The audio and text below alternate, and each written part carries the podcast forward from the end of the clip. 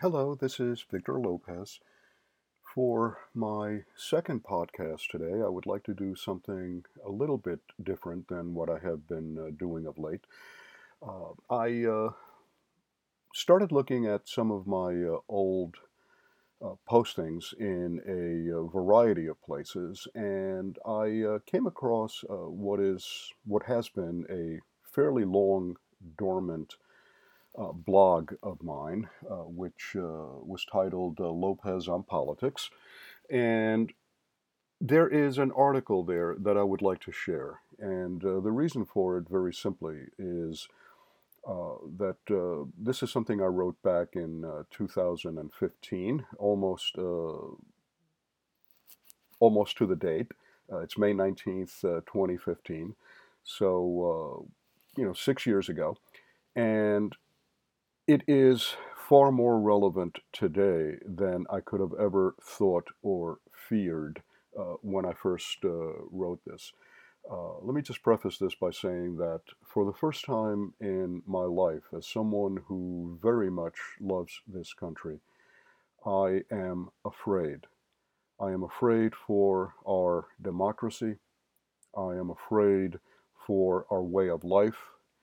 I am afraid and uh, concerned about, and frankly, angry about the loss of civility and the uh, unwillingness of uh, partisans, uh, both within and outside of politics, to rationally work out problems and try to work together. Uh, bipartisanship and civility in this country today has pretty much gone the way of the dodo. And I see us spiraling toward a uh, black hole that uh, I fear we will soon cross its uh, event horizon, from which there will be no return unless we take a hard look at ourselves. And rather than pointing fingers at people with whom we disagree, you know, we take a hard look in the mirror and, like Michael Jackson used to say, uh, make a change. Uh, it is within each of us to do so. And uh, it is absolutely essential that we uh, make changes to allow us to once again come together and fight against those who, for purely political reasons, have so effectively divided us uh, from the extremes of the left and right of the political spectrum. So, without further ado, again, keep in mind this was written May 19th, 2015 but I think it is uh, more relevant today than ever. So if you bear with me, I would like to share this with you. Uh, I title this Seeking the Antidote for the Poisoned Well of Modern Politics. We're off to the races again, and the current crop of presidential contenders is popping up like so many mushrooms in the night. The coming year will bring with it an endless stream of money driven ads, personal attacks, and talking heads with their polarizing spin on intended to align the electorate in accordance with its political charge. D's to the left, R's to the right, and everybody attacking the center, trying to beat it into conforming with either a D or an R polarity. Liberals are liberals, except, of course, when they rebrand themselves as progressives. And conservatives are conservatives, and never shall the twain meet in the middle. Once the battle lines are drawn, and the likely voters in the middle who cannot be beaten into submission are small enough so that they can be effectively ignored, we go to war in a take no prisoners, the end justify the means fashion that eventually will lead to a winner in the D and R boot camp that can lead the country to the usual political civil war that is our election cycle.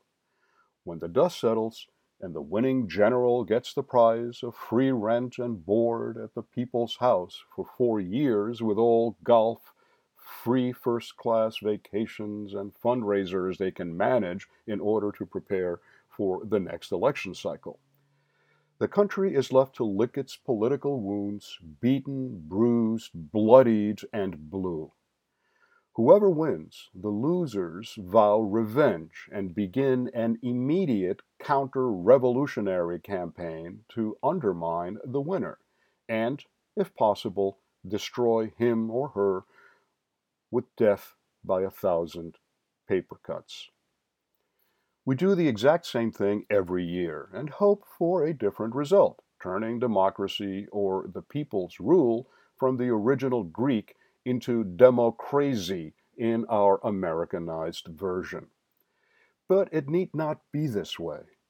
Political operatives manipulate us only because we allow them to, because we buy into the polarization and the reduction of complex issues to a simple binary zero or one, black or white, yes or no answer that ignores the tremendous shades of gray that any thinking person can detect while looking at any complex issue with a modicum of objectivity. The truth is, we don't want to be bothered with the huge swaths of gray areas and promptly attack people who point to them as delusional, misguided, uninformed, obstructionists who would stand in the way of progress. Those who worry about gray areas and fail to see only the black and white choices offered them, be they observers from the left or the right of the political spectrum, are lectured ad infinitum in an attempt to refocus their vision on the black or the white ends of the spectrum. If they do not drink the Kool Aid and don the required blinders to view the world the right way, Binary thinking is dangerous. All true believers engage in it, be they of the ultra conservative, ultra liberal, communist, Marxist, socialist, fascist, anarchist, or any other absolutist persuasion. Racists use it. So do race baiters. So do misogynists. It leads to the if you're not with us, you're against us ethos of all radical wingnuts that makes it a capital offense, quite literally all too often, to hold an opposing point of view. It makes it impossible for people to have honest disagreements, since anyone who disagrees with the right thinking dogma are enemies to be destroyed by any means necessary the seething contempt we see in political attack ads, and the somewhat subtler version in too many supposedly objective news reports, interviews, and roundtable discussions in both network and cable news channels reinforces this type of binary thinking. The cheap tricks of partisans who try to stifle debate by obstructionist tactics or simply by raising their voice in an attempt to drown out opposing points of view also reinforce and perpetuate this mindset. The political well has been poisoned for too long. From the beginning of our fledgling democracy, in fact, for all of their many strengths and intellectual gifts, even great men like Jefferson and Adams behaved very badly in the political arena and contributed in no small way to the brackish political waters that we have been forced to drink from their time forward. But its waters are not beyond redemption. All that is needed is an electorate willing to embrace the following simple rules. Number one, recognize binary thinking for what it is the providence of the intellectually lazy, the weak minded, and the uninformed. There are very few political issues with unambiguous black and white answers. Most issues that affect our society, including the issues of law, ethics, and public policy, are highly nuanced. To the man with a hammer, the whole world is a nail. But we are all blessed with far richer sets of tools in our personal toolboxes, garnered from our life experiences, our education, our independent study, our work, and our avocations. People who wield only a hammer will have the same response to every issue. We need more taxing and spending and equitable distribution of wealth for those who wield the hammer with the left hand. Or we need lower taxes, decrease all government regulations, and empower business for those who wield it with their right hands. Unfortunately, hammers wielded by the left or the right hand are just as clumsy and destructive when used on screws, and absolutely useless when attempting to loosen or tighten a nut or mend a cracked copper pot. Hammers have their uses, but they cannot replace screwdrivers, wrenches, or welding equipment, and any effort to put them to those tasks will inevitably yield disastrous results that will be made only worse by increased hammering. Number two, acknowledge and respect the viability of opposing points of view. Sometimes opposing points of view are irreconcilable with our own, and compromise is simply not possible. But this conclusion should not be reached lightly and must be acknowledged as the exception and not the rule in political discourse. I would no more try to convince a Marxist to adopt my point of view than I would try to pour the contents of the Atlantic Ocean into a hole in the sand in my local beach. A Marxist trying to convince me to adopt Marxism as my political philosophy would have a similar fool's errand. Before reaching my conclusion, however, I actually read Marx and Engels, took numerous political science classes as an undergraduate student, and even a class on anarchism. I believe I understand the basic tenets of Marxism, anarchism, and for that matter, fascism far better than the average political commentator or the average demonstrator at any fringe rally. I understand, too, the basic differences between the liberal slash progressive and conservative ideologies and the essential tenets of the Democratic and Republican parties. I know I can articulate them in any debate at least as well as the average politician who proudly wears any of those labels. I also understand the roots of those differences, the different worldviews that inform them, and the equally different schools of ethics that justify them as well. Law is my area of expertise.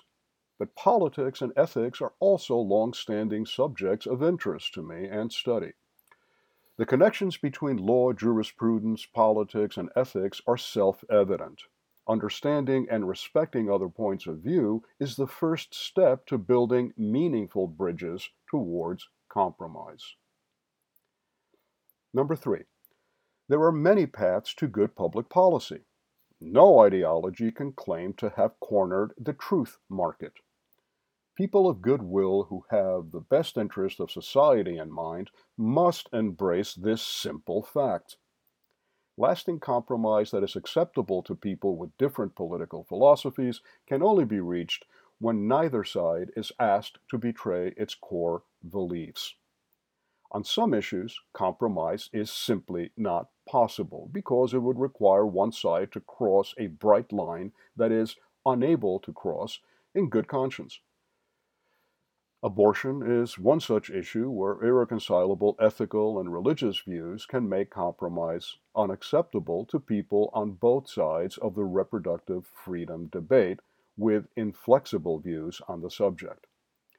But no such bright line exists as to the vast majority of political issues. An honest understanding of and respect for opposing points of view makes it possible for us to view the world through others' eyes, to understand their basic assumptions, and to plot a viable path toward common goals that circumvents unscalable peaks and catastrophic chasms. I had the pleasure of a recent dinner and a couple of beers with my dearest friend since high school. He was the best man at my wedding, a person who for me personifies integrity and in whom I have absolute and unquestionable confidence. As is always the case when we spend time together, even over the phone, One of our recent conversations, by the way, lasted five hours, and we called each other two days later to continue the conversation, and it lasted another five hours. I don't suggest that this is normal or rational behavior, but Lord knows it works for us, even though we sometimes do not speak for months or even years at a time. At any rate, we turn to the subject of our very different politics and worldviews and how we have been able to bridge these on every single issue since our late teens. In many respects, we could not be more different. He is tall, very black, and very handsome. I am of average height, quite dumpy uh, these days.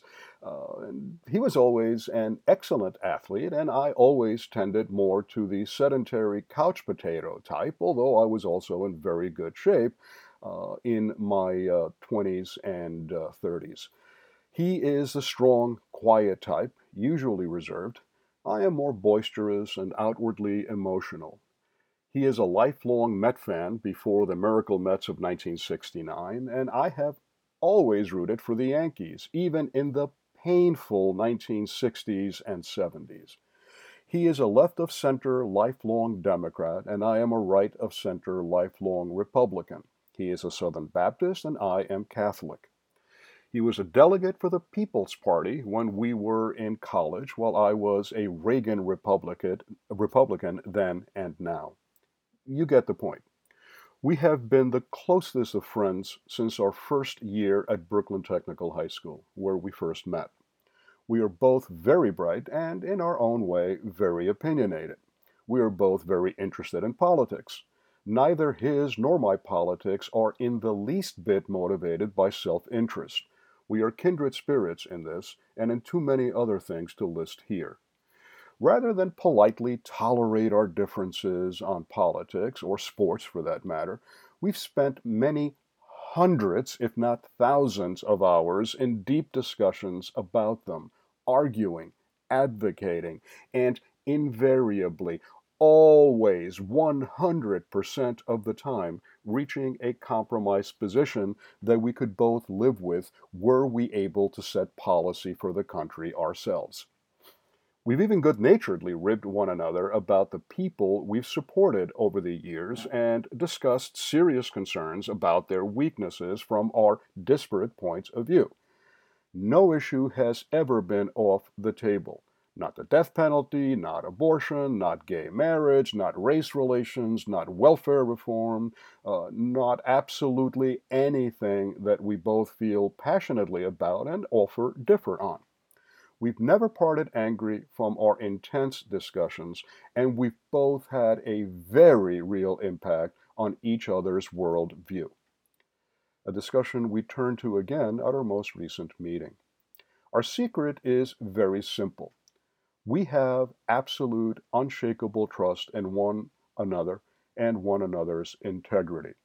Our belief systems are very strongly held but not inflexible we truly know and understand the other's worldview and can articulate each other's arguments without a thought, and not in a mocking or condescending way, or simply to set up a straw man that we can then knock down. The fact that we disagree on some really important issues gives us both equal pause as to the absolute righteousness of our own point of view. We keep each other honest out of the simple and genuine respect for the other's views. As the political campaigns gear up, by all means, join the debate. Call out politicians who are hypocritical, clueless, or corrupt, and argue for your point of view. But show respect for opposing points of view that reasonable people may hold with which you happen to disagree. Governor X, who is a Republican, may be a complete idiot. That does not make all Republicans idiots. Senator Y, who is a Democrat, may be corrupt and clueless. That does not make other Democrats corrupt or clueless. Call out public servants who do not serve the public well, but don't poison the well by hyperbolic, broad brush attacks on parties or political philosophies, and never simply parrot what others say. That is good advice that goes well beyond politics. And that is the end of my article. Uh, as someone who, among other things, likes to dabble in uh, writing science fiction and speculative fiction, I can see in the not too distant future an actual civil war in this country. And that's not hyperbolic thinking, and that is not, you know, chicken little uh, crying out that the sky is falling. Uh, the signs are there. And I am truly afraid for all of us. Our enemies from without and from within are gleefully stoking the fires of dissension. And it is time for us individually, one person at a time, one thinking person at a time, one honest, honorable person at a time, to put them out. We must pull away from the extremes of the right or left and try to meet in the center, which is, in fact, where the vast majority of the American public lives, regardless of color or race or sexual orientation or sex or anything else. There lies the wisdom. There lies our salvation. Other paths lead only to perdition. Thank you for listening. Take care.